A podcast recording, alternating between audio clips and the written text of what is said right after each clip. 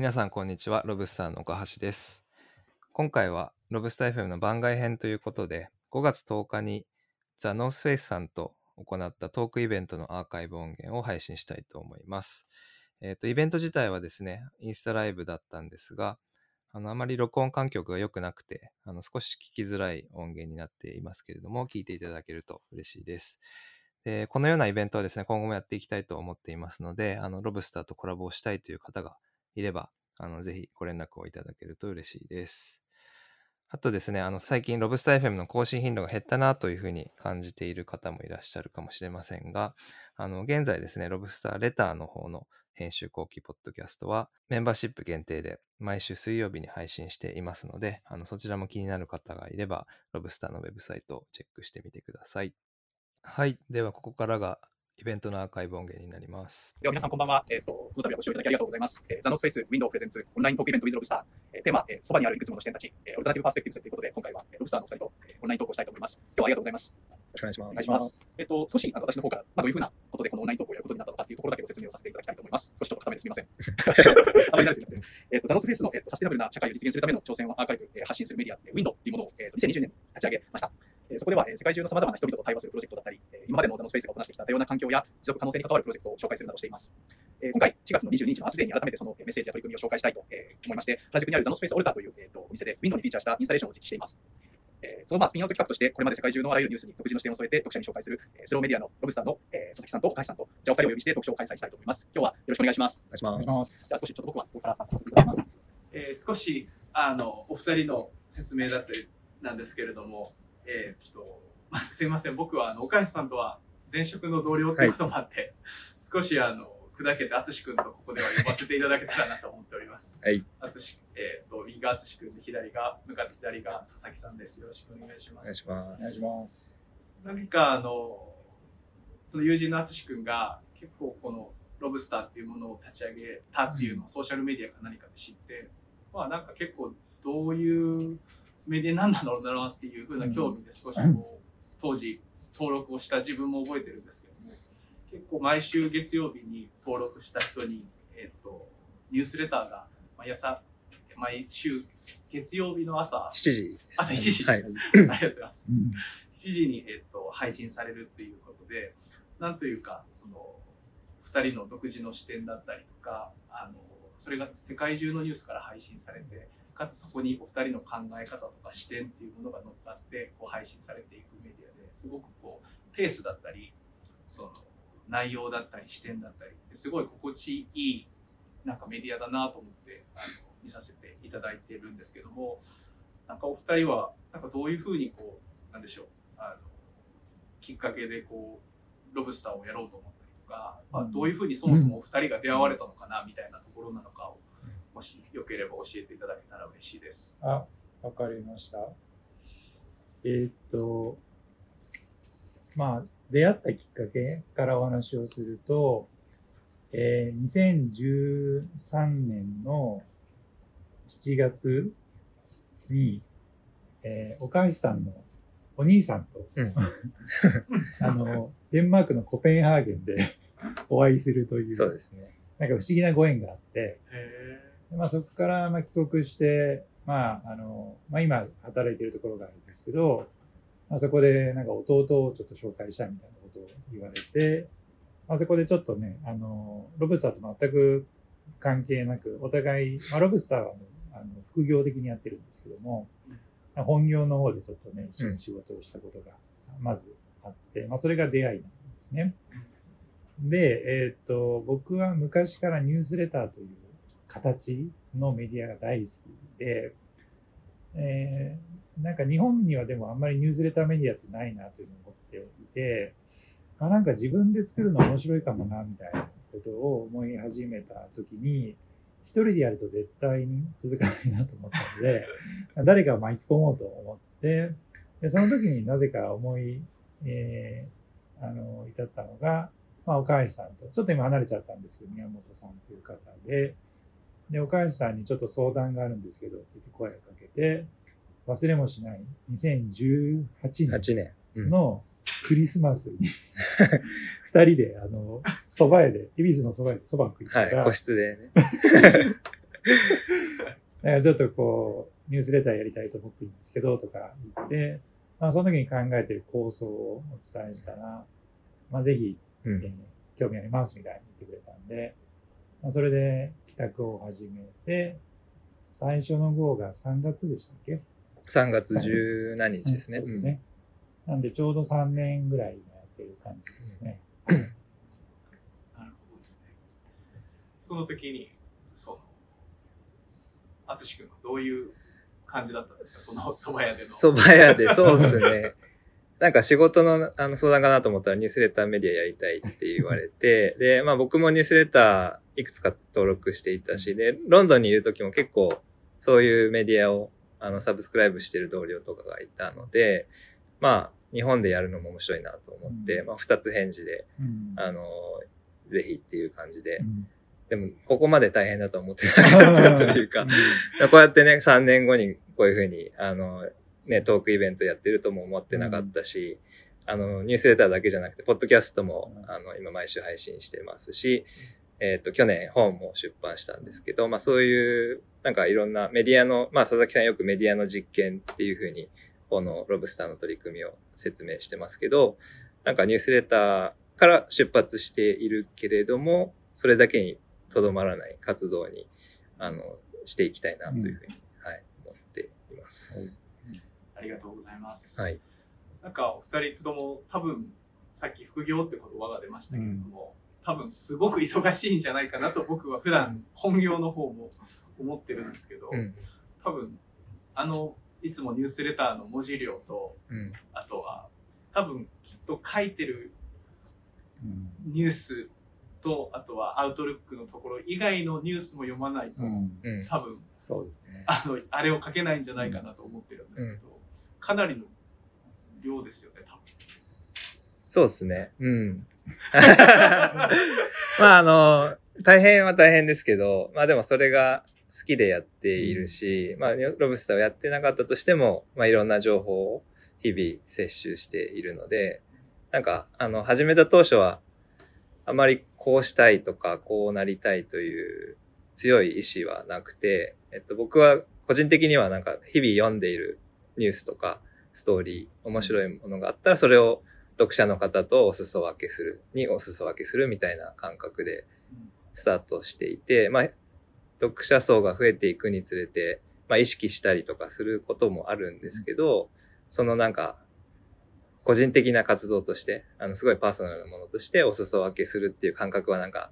時々自前自分にリマインドしながらやっているっていう感じですね。はい。なんか、そうですね。なんかちょっと話ずれるんですけど、あの、まあ、岡井さんも言った通り、まあ、ロブスターの発信って、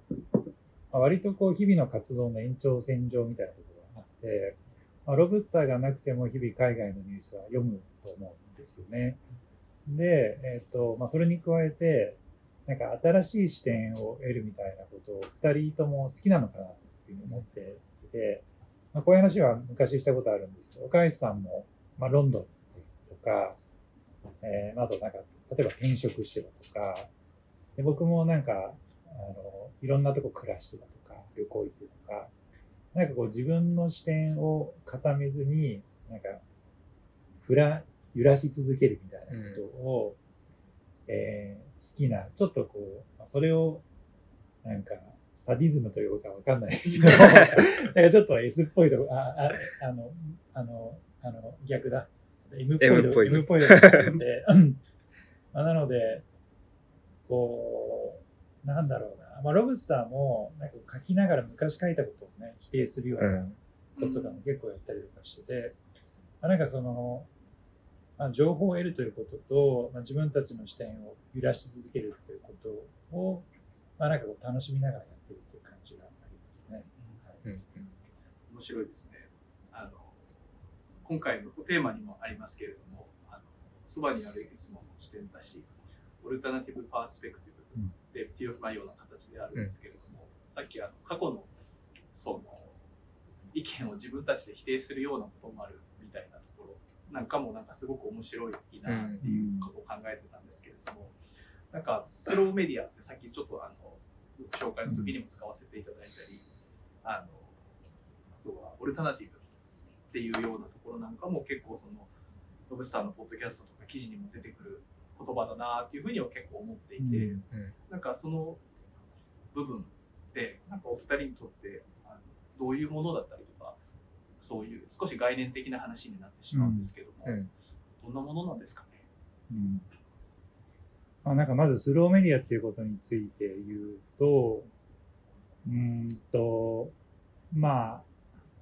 今の世の中のリズムってあると思っていて、なんかこの目まぐるしく変わる世界みたいなのと、あとそれにキャッチアップしたりだとか、人を煽ったりとかするための、まあ、いろんなメディアとか SNS とかがあって、まあ、なんかこうそれとは違う自分が心地よいペース感ってなんだろうって考えると、まあ、それがたまたま今は週に1回、えーで、えっ、と、かつその分量も、まあ、あの、ある種清涼飲料水的なものではなくて、まあ、割とこう、フルコースまではいかないけども、うんまあ、あの、情報量的には1万字から2万字ぐらいの情報をお渡ししているので、まあ、こうなかなかね、こう、さっとは食べれない。まあ、どっかに、あの、ちょっとこう落ち着いたところに腰をかけながら、えー見るような場所なので、まあ、自分たちの発信のペースもスローだし、まあ望ましくはこう読んでる方々の、まあ、モードとか時間の流れも、まあ、ゆったりになるといいなと思いながらですね、まあ、情報発信しているところなので、だから僕の友人がいつも、あの、よく出張に行く飛行機でロブスターを貯めて読むようにしてるって言ってくれて、で結構あの時間って特殊じゃないですか。なんかオフラインになるし、まあ、ネットつながるけどすごい遅いし、みたいな感じで、だそういうとところにロブスターがスッと入り込めたのはとても嬉しいなというふうに思っていて、まあ、なんかそそういう感じですね。あとはなんか、あの、ロブスターのメンバーみんな話すのがゆっくり。なので、まあ、ポッドキャスト聞いてくれてる方はね、間が多いなとか、ね、すごい気づくと思うんですけど、まあ、なんでス、スローにはそういった形でなんかいろんな意味をね、込めたいなっていうのはありますね。うん、そんな感じです、ね。うんうんあとまあスローメディアはスローメディアなんですけど、なんか速度の話もあるし、あの、今佐々木さんが言ってくれたように月曜日の朝届くので、その週末から平日に行く、まあ切り替えのスイッチみたいな感じでロブスター捉えてくれてる読者さんがいて、それはあの僕ら意図的にそうして月曜日に配信したというよりは、あの配信を始めてから、まあそういうふうに言ってくれて、あ、そういう見方もあるんだなとか、そういうなんかメディアの役割っていうのもあるんだなっていうのはあって、それはなんか僕らが、まあ月曜日配信するので、その前に作らなければいけないんだけれども、そのプロセスを結構自分のなんか忙しい毎日の中のちょっとスローダウンするモードスイッチに自分として作用しているとか、うん。なんかそういうのは、あの、や、やりながら感じている。なんかスロー、これをややってるからこそ自分がスローダウンできるというか、なんかそれはあるかもしれないなっていうのは。うんうん見る人にとっても、うん。その作っているお二人にとっても、そうですねなれるような要素をはらんでるっていうそうでことですすね。そうですね。なんか個人的にもだし、まあ、読者としてうんも、なんかそのさっきの話すのがゆっくりだとかっていう話とかもそうなんですけどすごくこう前昔の多分ポッドキャストで、うんその毎回絶対読んでもらわなくていいんですよねみたいな、うん。うんなんか多分それはもしかしたら宮本さんが言ってたのかな,、うん。なんかでもそれが誰かのなんかさっきの話じゃないですか、うん。スイッチになってたらいいとか、うん。誰かのお裾分けになってたらいいみたいな話で、多分なんか僕が多分それをしていたら一生懸命やるがあまりにすごくみんなにちゃんと読んでほしいみたいな、はいはい。マインドにもなりうるんじゃないかなと思うんですけど、うん。なんかそのお二人の話し方とかお二人の姿勢みたいなところが結構なんかそのメディアのなんかこうリッチさっていうかその余裕とも感じられるしすごく心地いい速度だったり内容だったり雰囲気を醸し出してるっていうのはすごく二人らしいんじゃないかなみたいなことはうん結構なんか聞いていても思いますね。なるほどなるほど。なんかその感想はとても、まあ、ありがたいなと思いますね。なんかこう、まあ、もしかしたらその、あの、まあある種の実験として副業でやってるからっていうのもあるからかもしれないんですけど、なんかこう、ちょっと表現が悪いかもしれないですけど、ちょっと冷めているところがあって、なんかこう、あまり必死さはないみたいな あって、で、まあ、まあ、これがその本業で、あの、やってないからできることかな、ことなのかなと思っていて、あの、な、なんて言ったらいいのかな。なんかこうね、グロース、例えばこれを本業でやってたら、グロース戦略考えると思うんですよね。どうやってサブスクライバー増やそうとか、うんで、ちょっとマス受けすることやらないととかやると思うんですけど、基本そういうのは絶対やらないようにしようね、みたいな。うん。ね、申し合わせなく、なんかこう、そういうもんだよねっていう、なんかこう、なんとなくこう共通理解とかあったりとかして、まあなんかそういうのがね、あの、そういう、まあ、別に読まなくていいっすよ、みたいな、なんかそういう感じの距離感につながってるのかもしれないですうんうんね。そうね。あれ、質問何でしたっけ？あ、いえいえ、全然。あの、何、具体、結構こうね、ランダムに話してるんですけど、でもなんかそれが、今の、今日たまたまさっきもお二人にお話ししたんですけど、今日一緒にサポートで入ってくれてるスタッフのうん二人が、まあ、あの、ロブスターって、まあ、知ってるかって話を今度したときに、まあ、二人とも登録してます。っていう、あの、コメントを来たり、なんか、その、僕も社内のプレゼンとかで、皆さんの二人の、なんかこう、知見みたいなのをちょっとこう、あの、拝借したりしながらやってるんですけど、すごいこう、なんだろう、あのオーガニックに、こう、増えてったり、うん。ファンが増えてるんじゃないかなっていうふうなことをは思っていて、うん。なんかそれが二人のなんかこう価値観とかそのメディアとしての、まあ、それが実験なのかもしれないし、なんかそれが見ていてすごく心地いいなと思いますね。でなんか雑談なんですけど、よくあの、えーまあ、始めてから比較的すぐコロナになっちゃったんで、あの、イベントとかをオフラインでやることができなくなっちゃったんで、まあ、あのオンラインでやるようになったんですけど、まあロブスターのイベントはかなりの比率の方が画面オフで参加するんですよ。で、なんか一言も発しない方も多くて、で我々顔見たいんで画面オンにしてくださいとは絶対言わなかったりとかするんだけど、なんかね、あ、うんじゃあこれで終わりますって後に結構みんな残って、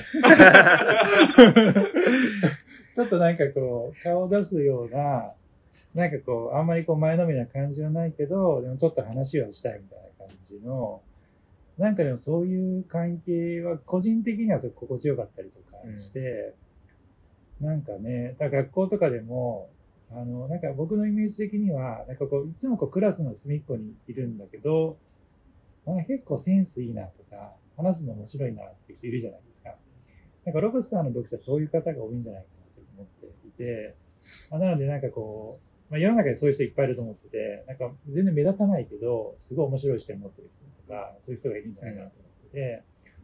まあ、なんでロブスターでニュースレター出した後も、全く SNS 上で反応ない時があるんですよ。なんかこう、今回ちょっと滑ったかなみたいなですけど、僕はそういう方々が、なんかこ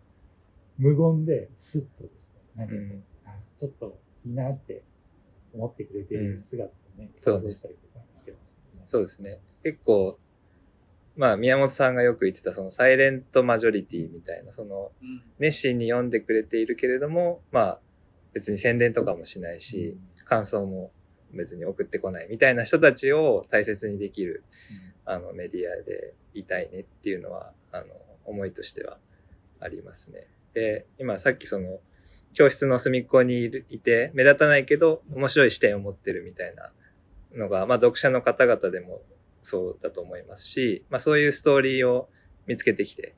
あの、紹介したいなっていう、その、うん普段なんかあんまりスポットライトが当たらないような視点とか価値観とか世界観みたいなところを一生懸命発掘してって、ね。はい、うんそれを皆さんにお届けするみたいなことは、あの、まあ、それ、そういうメディアでありたいし、これからもやっていきたいなと思ってます。はい。うんいいですね。なんかその、それってそのさっきのと冒頭の質問にも関わってくるんですけど、なんかそれが一種のオルタナティブっていう,、いうか、うん。まあ考え方、捉え方してないかと思うん。ですけど、その、お二人にとってのそのオルタナティブ、もしかしたらさっき言ってた、おっしゃってたあの、最初当時言ってた自分たちの言ってたことを今違うことを思ってるとか、うん。その皆さんの2人にとってのこのオルタナティブってまあそれをパースペクティブスまでつけても全然大丈夫なんですけど、どんなものなんでしょうかねロブスターの2人にとこれがロブスターのリズムね。っては。いやだけどそうですね。ルタナティブな。まあでも、なんか、まあ世の中の主流みたいな、メインストリームみたいなところに、まあ問いを投げかけるとか、まあそれがなんか別にいい悪いとかではなくて、また違った見方、ななんかみんなここから見てるけど、ちょっとここから、下から見てみると違った色するよねとか、なんか違った質感の、あの、側面があるよね、みたいなことは結構意識していて、なんか、これに対していろんな見方ができるし、いろんな、うーん、伝え方とか、あの、そこに参加している人たちとか、そういうものがある、いっぱいあると思うので、なんかそこにあえてスポットライトを当てるみたいなことはやっていきたいなとは思ってますね。あとはそのメインストリーム、その、そういう、なんていうんですかね、あの、メイン、サブカルチャー的なものがどんどんメインストリームになっていく過程とかを追って、あの、まあ、ロブスター3年ぐらいやってますけど、3年前これだったものがどんどんどんどん変わっていって、あ、こういうふうに社会に実装されていくんだとか、あ、こういうふうに世代の価値観って変わっていくんだとか、なんかそういうものを時系列で終えるっていうのも結構ずっとスローにサステナブルにやっていく、えーと見えてくるものの、なんか毎週のニュースレターでポイントポイントで見てると気づかないけれども、線で見ていくと気づくものみたいなものがあるので、なんかそういうような視点も、なんか個人的には面白いなというふうに思いますね。う。うんんそうですね。うん なんかここの前自分のエッセイみたいなのを書いたんですけど、なんかこう世の中にはメインストリームはあるけども、えーまあ、あの、ま、マイノリティの方々ってめちゃくちゃ多いと思うんですけども、なんかこう、その、そこに光を当てたりだとか、なんかこう、そそういう存在に、まあ、ポジティブな、なんかこう、ラベルを与えてあげるとか、なんかそういうことをすると、あの、あ、なんかこのままでいいじゃんだとか、俺たちかっこいいじゃんとか、なんか思えることもあるんじゃないかなと思っていて、あなので、そのメインストリームじゃないところを、まあ、ロブさん探し続けてるんですよね。で探し続けて、そこの肯定的な側面とか、あるいはこう、逆にマジョリティ側には、その、ちょっとこう、闇の側面とか、負の側面とか探して、そのマジョリティを切り崩しにかかることとかもやったりとかしてて、なんかこう、そういう活動をすることで、なんかこう、これまで日の光が当たっていなかった存在の、まあ、なんかこう、概念とか、人たちが、まあ、ちょっとは、なんかエンパワーできるといいかもしれないなと思ったりとかもしていて、うん。なんかそういうのもあって、こう、オルタナティブっていう言い続けているし、なんかこう、それは自分のためでもまああって、うんなんかこう、自分がマジョリティではないことを知っているので、なんかこう、自分が生きやすくなるためにはどうしたらいいかなみたいな、なんかそういう観点でもオルタナティブって言い続けている感じがあるかなと思いますね。うんそうですね。なんかこのメディアの作り手でもあるんですけど、一番の読み手でもあるというか、なんか自分たちが、まあなんかこれ言うとなんかじ、あれ、自分たちのことをすごい言ってるような感じになっちゃいますけど、なんか、それ、自分たちが楽しめるコンテンツを配信してるっていう感じですかね。あとは、なんかこうなればいいなとか、こうなりたいなみたいな理想の、なんか自分とか価値観みたいなものも積極的には配信してるのかなとなんか最近思ったりうんしますね。うん。面白いですね。なんかそう。なんか最近だとなんか、内向的な人は幸せになりやすい記事を見つけて、これはシェアしようみたいな。のとか、まあ、あとはなんか、幼少期に、ね、こう異文化コミュニケーションで悩むと、まあ、将来、なんかこう幸福になる比率が高いみたいな研究があったりだとか、なんかまあね、ロブスターのメンバーはそういうことを経験してきているので、まあなんかね、それはなんかある種じ自分たちを肯定するという観点でもそういうのをピックアップしたりとかしたりとかしてますね。うんうんちなみにそれはそのあれなんですか？さっきの異文若い時に異文化コミュニケーションした方はし幸せになりやすい。なんでなんか一般的には、あのーまあ、マイノリティになるということなので、例えば日本から日本人として海外に留学すると自分はマイノリティになっていろんな、まあ、言語の問題とか価値観合わないとか、まあ、差別を受けたりとか、なんか短期的にはすごく辛い思いをするというふうなのが、まあ、一般的な考え方なんだけども、それを、まあ、経験した後に、の人生を、まあ、中長期的に見てみると、その経験が結構ポジティブなうん。あのーまあ、影響につながっていることがあるみたいな記事でしたよね、確か。で、なんか、サードカルチャーキッズっていうう、ん。その、ま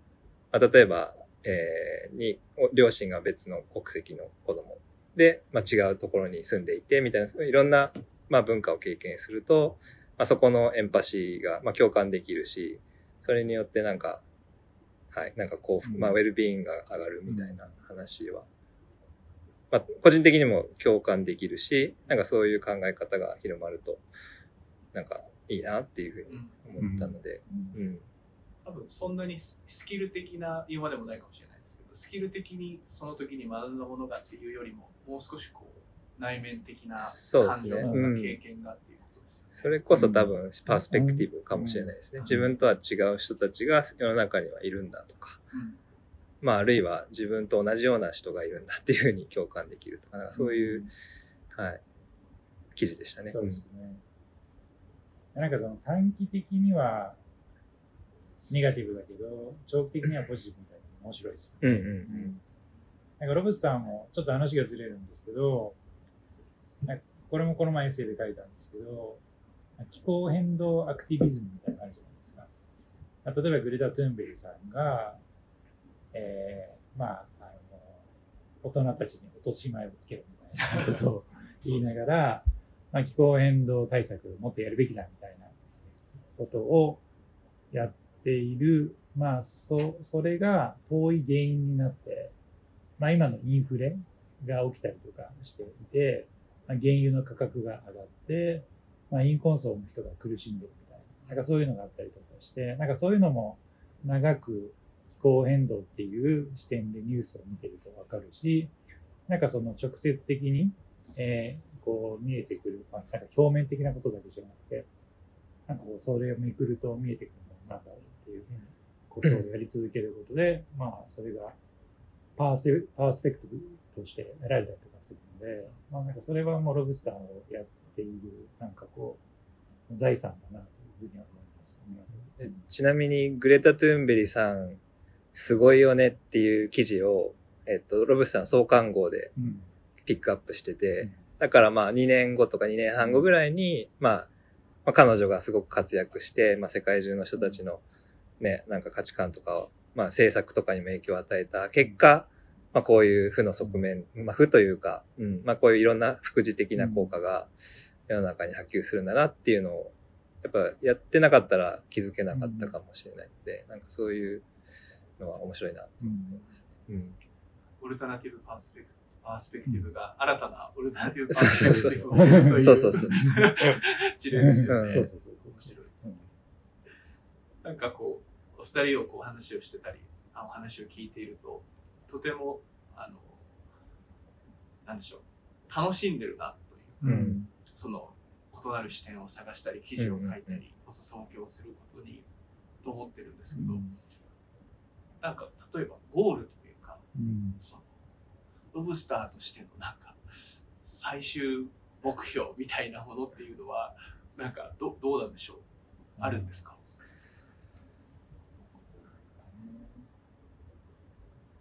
なんかあります？いやー ゴールはないんじゃないですかね。うん。なんかやっぱ目的はあまりあえて定めすぎるでやっていて、うーんと、まあニュースレターとして始めたんですけども、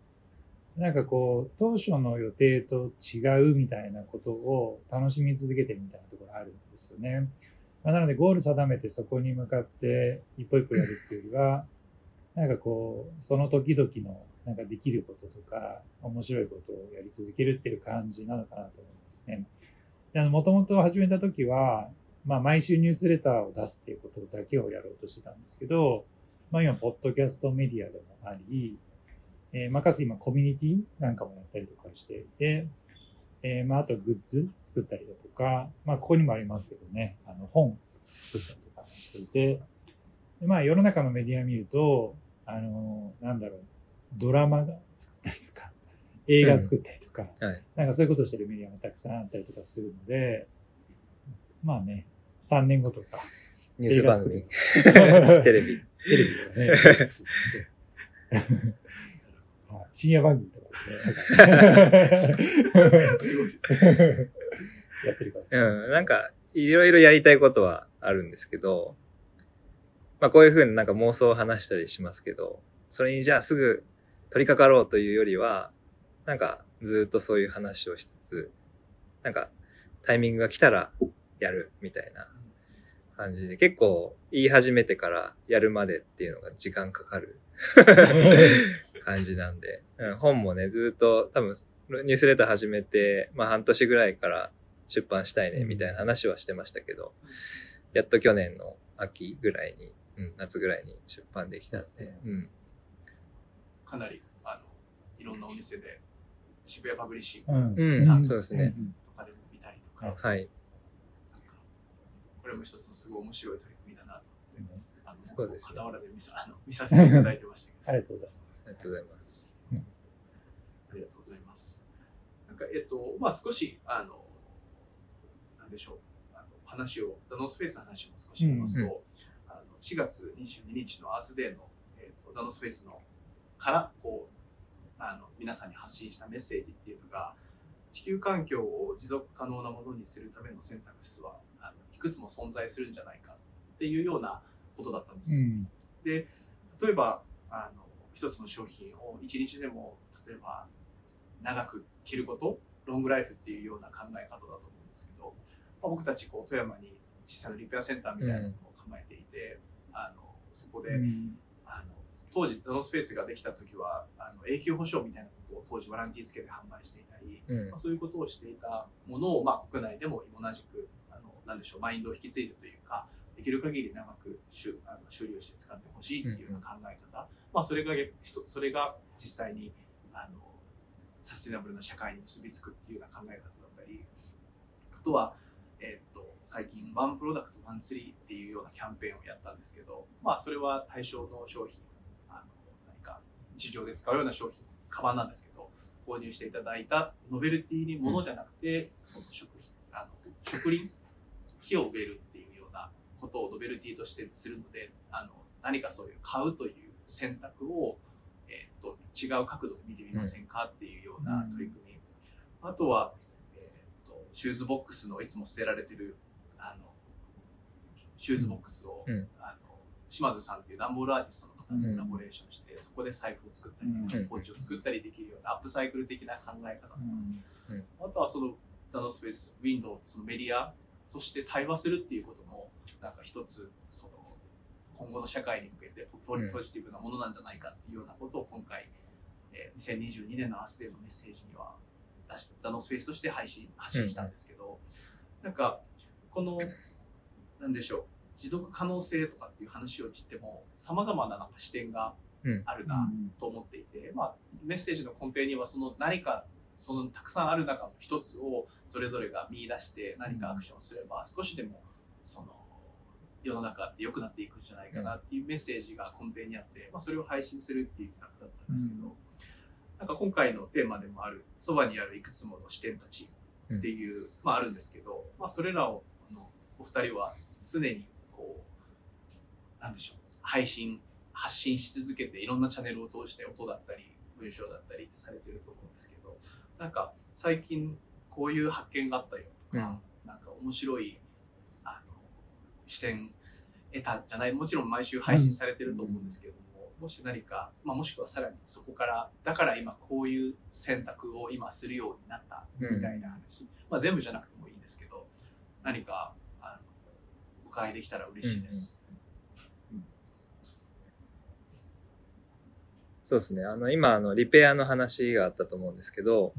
僕は数ヶ月前の、まあ、ロブスターのコラムで、リペアマインドセットっていうコラムを書いていて、で、まあ、あの、何ですか、サステイナブルかける、まあ、アパレルとかファッションっていうと、まあ、ものがあるので、非常に、まあ、それを長く使おうとか、まあ、多少破けてもリペアして使おうっていうように、すごくわかりやすくリペアが、あの、想像できると思うんですけど、あの、テクノロジーの世界だと、ソフトウェアとかだと、もう、なんて言うんですかね、新しい技術が、古い技術を、まあ、リプレイスしていくっていうことが、あの、常に起こっているとは思っていて、えっ、と、最近だと Web3 とか Web2.0 から Web3 に移行するみたいなので、すごく、まあ、投資も集まっていたりしますけど、で、まあ、Web3 というのは Web2.0 の、まあ、負の側面を解決できるような、あの、イノベーティブなものであるっていうような、まあ、言論が強いんですけども、まあ、そこに飛びつく人っていうのは、結構 Web2.0 の主役たちだってあったこともあったりするので、で、それを過去の、まあ、負の遺産みたいなのすぐ忘れて次に行くみたいな、もあの、マインドセットじゃなくて、じゃあ2.0の時に、まあ、すごく成功したけど、それだけじゃなくて失敗した部分もあるから、それをどう振り返れるのかとか、そこからどんな風な学びがあるのかみたいなところを、きちんと立ち止まって、えっ、ー、と、次に生かさないといけない。そういうものを引き継ぐっていうのもリペアもそうですけど、マインドセット自体を、なんかリペアマインドっていうところを持って、次、まあ未来に行かなきゃいけないんじゃないかみたいなことを書いたんですけど、なんか、まあそのことを思い出したっていうのと、なんか有形なものでも無形なものでもなんかそういう、はい、あの、リペアみたいなマインドセットは必要なのかなというのは思いますね。うん。うん、面白いですね。確かに。うん。なんか自然に絡めて言うと、お母さんのお兄ちゃんが、なんかこう、あの、Facebook ですごい面白い本をおすすめしてて、で、それ読んだんですけど、はい、あの、自然という幻想っていう本ですよね。で、あの、自然保護活動についての本なんですけども、なんかすごい面白いことを言ってて、あの、まあ、例えば、あの、サステナブルっていう言葉って、まあ、こう、今の状況を維持しようっていう話じゃないですか。で、まあ、例えば、あの、一方で、まあ、自然保護しようだとか、えー、50年前、100年前の、こう、うん、緑が豊かな時に戻そうみたいな、なんかそういうようなことをやってる人、言う人は多いんだけども、なんかみんな自然に戻ろうっていう時には、あの、自分が子供の頃の、あの、状態に戻したがるらしいんですよね。で、これはすごく面白くて、逆に、あの、50年経った後は、その50年後っていうのが、あの、そその人は子供時代だったりかするので、またこう、なんというか、戻そうと思う、その対象の年がどんどんずれてくんですよね。だから、なんかそれなんかベースラインシフト症候群とか言うらしいんですけども、ただ自然に戻そうだとか、ここを保護しようっていう時に、その保護しようというその状態が、そもそも自然が汚染された状態かもしれなくて、うん、なので、なんかこう、そもそも、その、ど、どこを基準として保護すればいいのかっていうのは、実はめちゃくちゃ難しい問題だってあるんですよね。まあ、例えば、あの、ハワイも自然が豊かで保護しようってなるんだけども、まあ、1777年にクック船長かなんかが入ってきて、で、まあ、そこに、まあ、そこの当時生態系なかったものをどんどん持ち込んで、まあ、そこからこうどんどん変わってきて、2000、その、えー、22年みたいな感じになってるんですけども、で、その1900年に戻したら、なんかこう自然に戻ったことになるのかとか、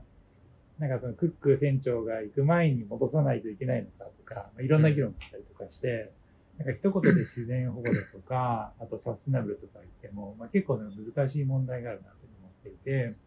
まあ、最近だとね、サステナブルだと不十分で、まあ、リジェネラティブ、まあこ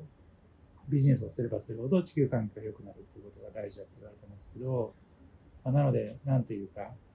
こう、なんか大事なことは、なんか地球にいいことをやった気にならないとか、なんかこれだけやったから大丈夫っていうよりは、なんかもっとこう考えて、なんかこうより深いレベルで地球にいい影響を与えるにはどうしたらいいのかなってことをまあ考えるってことが結構大事なんじゃないかなとは思いますね。だから結構その、まあこれはすごい、あの、難しい問題なんですけど、例えば電力のとか CO2 とかの問題見ても、まあ日本の一般のこう家計部門と言われている、あの、普通に生活してる人たちって結構先進国の中で言うとエネルギー効率めちゃくちゃ高いんですよね。だから、あまり日本人がそこで頑張っても、実はアップ、なんかその原因は限られてるみたいなところがあって、なんかもしかしたらそこよりは、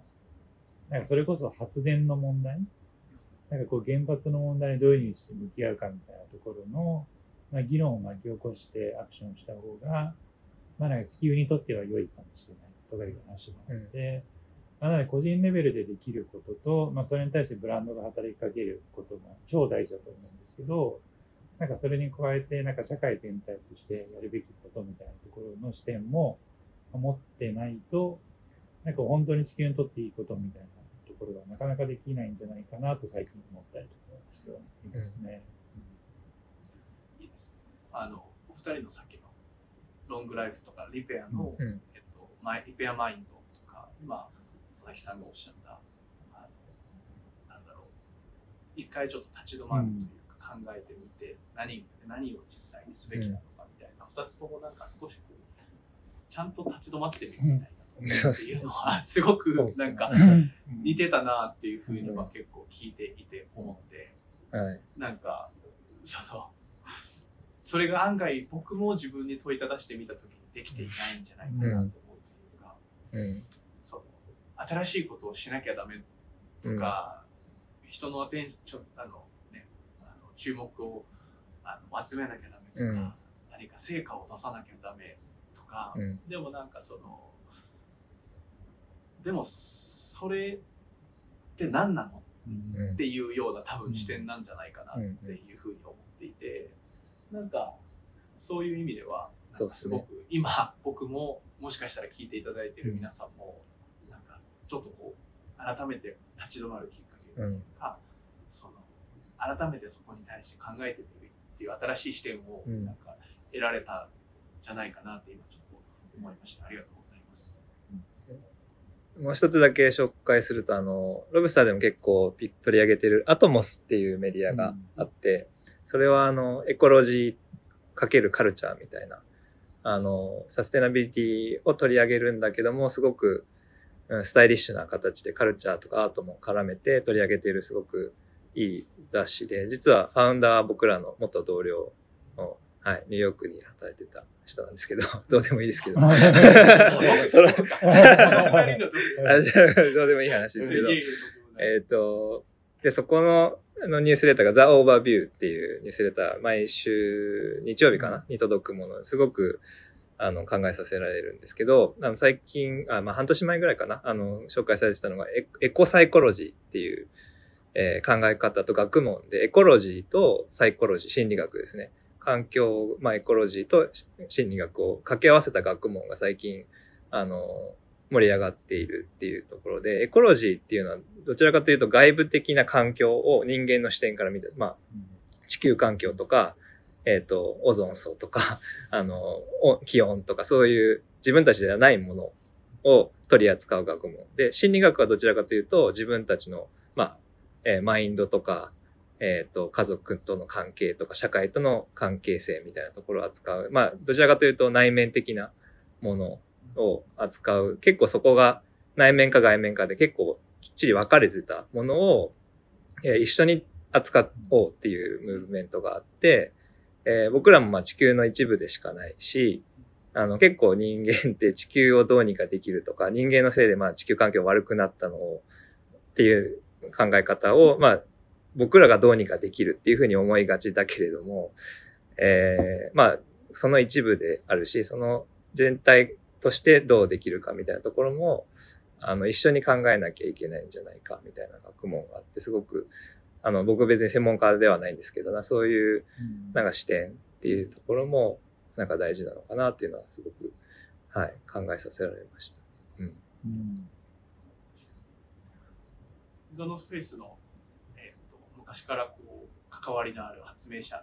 というか、インベンターというか、でバックミンスター・プラーさんという方がいて、うん。でその方の宇宙船うん、地球をみたいな、そういうふうな考え方にもすごくなんか通じるんじゃないかな、うん一員っていうか、そうですね。うん。なんかそれはなんかすごく聞いてて、ブランドともすごく親和性という考え方が近い。うん。ザノスペースもこう商品をデザインするときに、その自然の中の構造とか、うん自然物のそういうものからこう